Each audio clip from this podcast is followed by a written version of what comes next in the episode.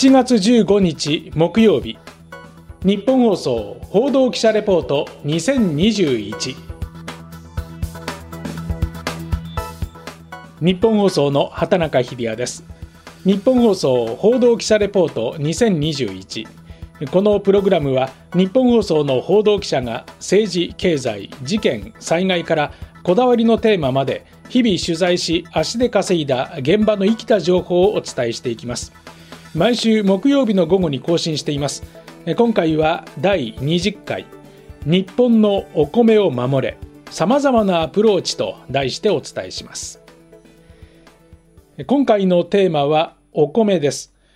日本人にとっては主食の一つであるお米ご飯。日本の食文化には欠かせないものです。ただお米の消費量は減少の一途をたどって久しいですね。日本人のお米離れは続いていくのか？どこかに活路はあるのか？お米の最新事情を日本放送亀田博奈記者が取材しました。長らく続く米離れ単身共働き世帯の増加など社会構造の変化また食事の洋風化や多様化が進んだことで家でご飯を炊く割合が減ったと言われています。町の人たちはどれぐらいのペースでお米を食べているのでしょうか？1日に、えーと、2回から3回。朝にたまに食べるか食べないかぐらいでで昼夜は必ずと言っていいほど食べます。米とパン半々ですかね。昼ご飯はパンにしてちょっと仕事とかでもパクパクっと食べる。おにぎりよりパンのが食べやすいんですよね。白米よりもあの雑穀米だとかあんまり白米だと結構お腹にたまりやすかったりとか結構あの太りやすくなったりするので玄米に変えたいとかそういう工夫はしました。米離れは数字でも裏付けられています。農林水産省によりますと日本人の1人当たりのお米の年間消費量は1962年の 118.3kg をピークに減り続け2018年には 53.5kg 半分以下に減っています。最近は女性を中心に低糖質ダイエットが流行しますますお米が敬遠される傾向にあるようです。消費が減れば作る人も減ってしまう。お米の生産量自体も激減しています。古くは1970年から政府が減反政策を行い、生産が絞り込まれました。また、お米だけでなく、農業就業人口の減少、高齢化も進んでいます。農業従事者の平均年齢は67歳と言われ、後継ぎもいないことで廃業せざるを得ない人も増えてきています。食料安全保障の考え方から2018年に減反政策は廃止されましたが、一度変わった食生活は元に戻らず、消費生産ともに減少傾向に歯止めがかからないのが実情です。まあ、話を聞いておりますとなかなか悪循環から抜け出せていないという印象がありますね。お米を食べないだけではなく作らないとなりますと日本のお米が食べられない時代が来てしまうんでしょうか。実は最近、日本のお米復権に向けた様々なアプローチがされているんです。亀田記者です。日本のお米復権。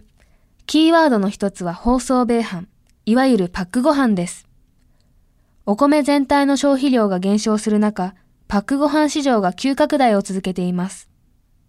パックご飯の国内生産量は去年2020年には新型コロナウイルス感染症の影響で消費が増え、22万4000トンと過去最多を記録。10年でおよそ2倍の生産量になりました。成長分野のパックご飯市場には、あの JA 全農もこの春に参入しました。JA 全農ラドファの遠山博さんです。まあ、一般の方のイメージがパックご飯っていうのが美味しくないとかですねあの匂いがあるよねというようなイメージを持っている方が私たちがやってる製法についてはガスでやってシャリ切りをして今まで従来からあるあのご飯の炊き方で作ってるご飯ですので美味しい状態で提供できると。パックご飯だってもほぼ同じ状態でですね食べられるということがあの消費拡大につながっていくんではないかと。やっぱりご飯と美味しいよねと。いう形にですね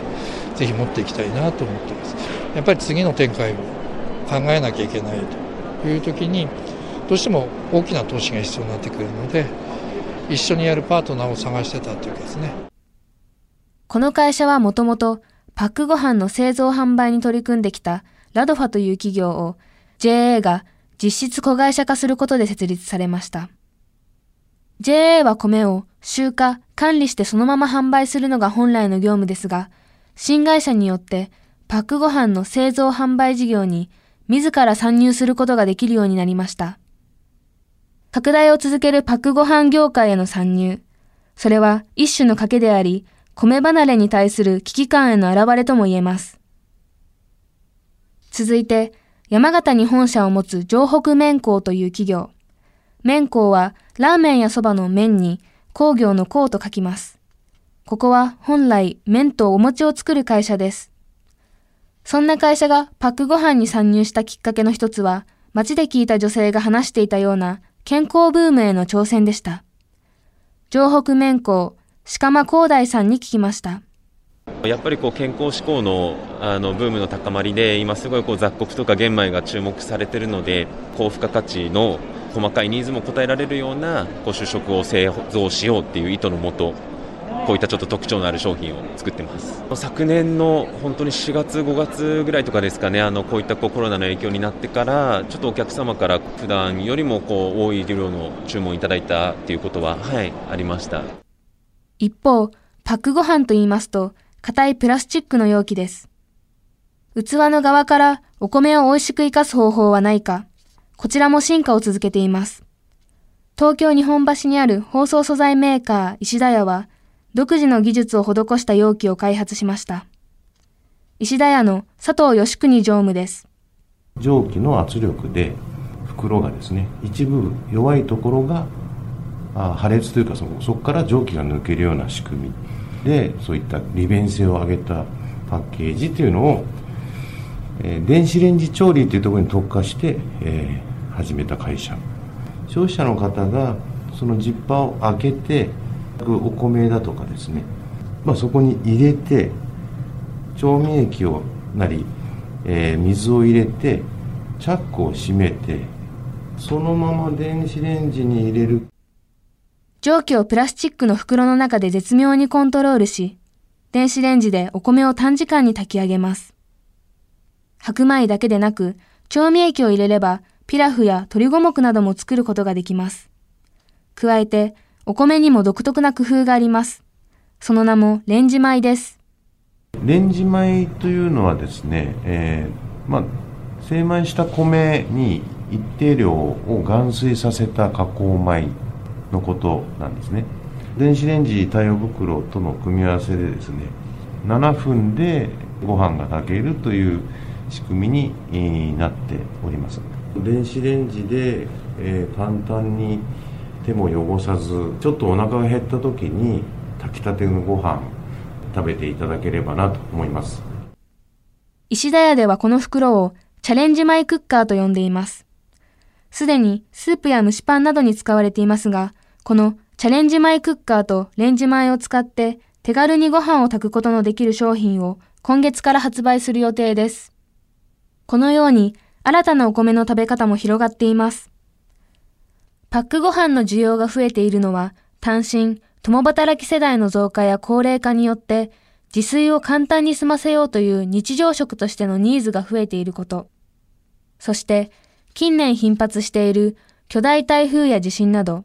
自然災害への防災意識の高まりで、備蓄用の需要がますます高まっていることが挙げられます。そして見逃せないのが新型コロナウイルスの影響。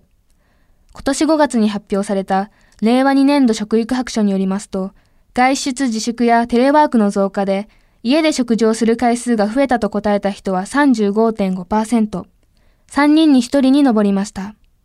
街でもこんな声が聞かれました。外食が結構週末メインが多かったんですけど、テレワークが結構多くなったので、自炊の方が多くなりました。まあ、外食はしなくなりました。あんまり外食は利用しなくなったのと利用するとしても結構テイクアウトを使うようになりました。今の声にもありましたように食育白書では20代から30代の女性で食事作りの時間や労力が増えた。負担を感じていると回答した人が28.3%にも上ったことも明らかになりました。新型コロナウイルスの感染拡大が様々な分野、特に飲食業界に大きなダメージを与えました。ただ、1日3食食事をする。その生活形態が変わったわけではありません。日本のお米にとっては逆に長期低落傾向に歯止めをかける復権のチャンスでもあります。城北面工の鹿間さん、石田屋の佐藤常務です。多分パックご飯業界全体としてはあのもっともっとこう伸びていくんじゃないかなというかやっぱ炊飯してる人もやっぱりもう少しこっちにこう移っていくのかなって思って世の中にないものというかちょっと特別感のあるご飯を作っていきたいなと食べやすくなればですね米の消費っていうのも酒止まりもっと増えるっていうようなですねこともあり得るんじゃないかなという、まあ、かなり壮大な